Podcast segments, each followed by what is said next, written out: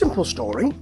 Four people, two blokes who are in business together, and their partners, buy uh, an RV, a recreational vehicle, or a Winnebago, and decide to go on the first holiday they have had for ages into the south of America in the Winnebago, stopping off at recreational vehicle parks and having a fine time.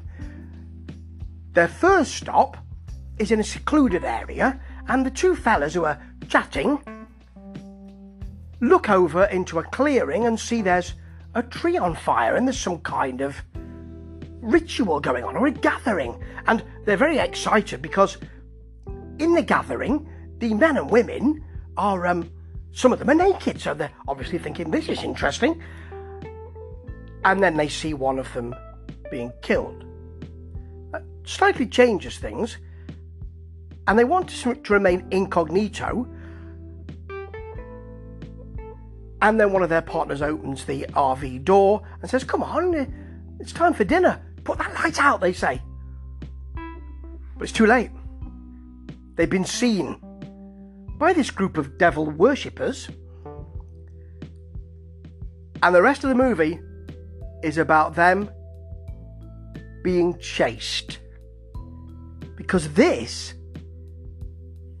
is 1975's Race with the Devil, starring Peter Fonda and Warren Oates as the two business owners and their uh, partners, Lara Parker and Loretta Swit. And um, it's so simple that it's allow it allows the paranoia to seep in. So things happen. The moment they are seen, the group make a beeline for them. There is no pause. They immediately attack the vehicle. They stave in the back window, for instance. And they go and see the the police, who are not really much use, but you'd expect that. The police sergeant's room has a boar's head on the wall, so you, you kind of think, I'm not quite sure that this is. I don't know if I really trust this. And it is about who do you trust? So it's about being in an odd place. It's a bit like Deliverance, which is a film from about three years before. It's about being out of your comfort zone in an area, in this case Amarillo and Texas area, where you're not sure who are your friends.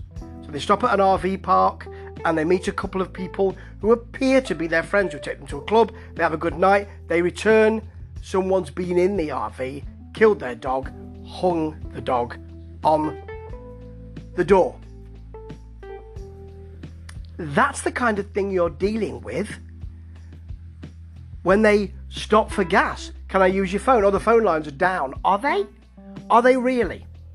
They go swimming at the recreational vehicle park, and um, and Lara Parker's character is thinking, well, are all these people just looking on, or are they are they looking at me? And and Lara Parker Kelly wants to go immediately. And, and do you know what? She's right considering what happens after. But the violence of this, the way that this group don't just think they're moving out of here, they might tell the police in Amarillo, the police might not listen to them. I think we'll be all right. They don't really have any evidence. There's no filming, there's nothing like that. They haven't taken photos. But it's not. They don't reason in that way, this group. They're violent and visceral. At one point, there's a very long sequence, and it's a beautiful sequence where they're hemmed in at the front by one car, they're hemmed in at the side by a truck, they're hemmed in at the back by another car who try to, ro- to, to ride them off the road, to kill them. And it's a long sequence because they tried to, these people tried to get onto the top of the of the RV. They tried to put petrol through the, the through the window at the top. They tried to get in through the back window. They're having to be forced off. They've already put a snake in the in the RV in one of the cupboards. It's going for your spaghetti hoops, and that's what you get.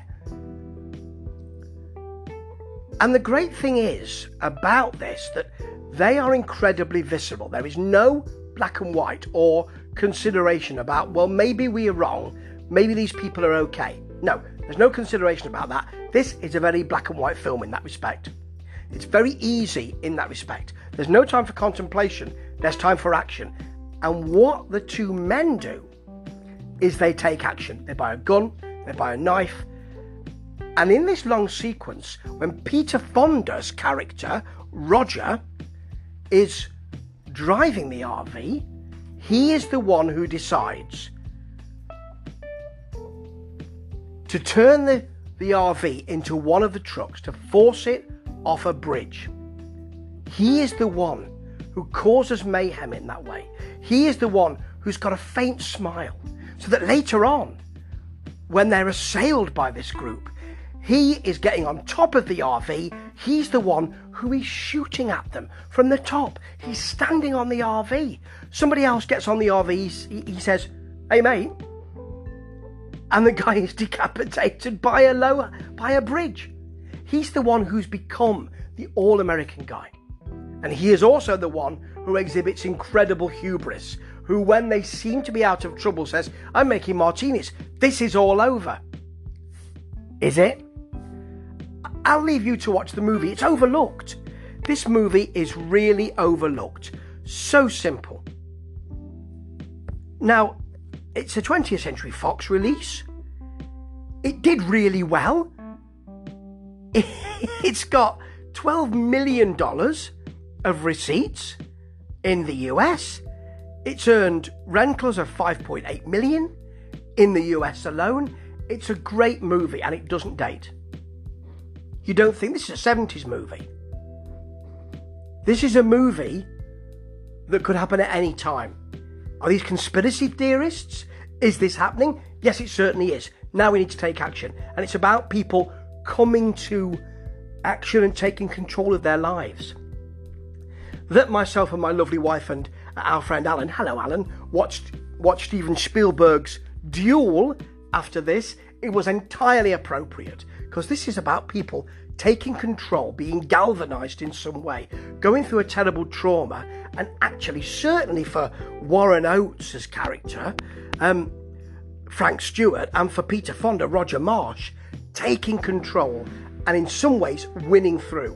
Whether they win in the end or not, I'll leave you to watch the movie. But do watch it. It has a wide, it's got wide open roads, but a completely airless feel because most of the action, a bit like Duel, takes place within a vehicle and they can't escape. Great piece of work.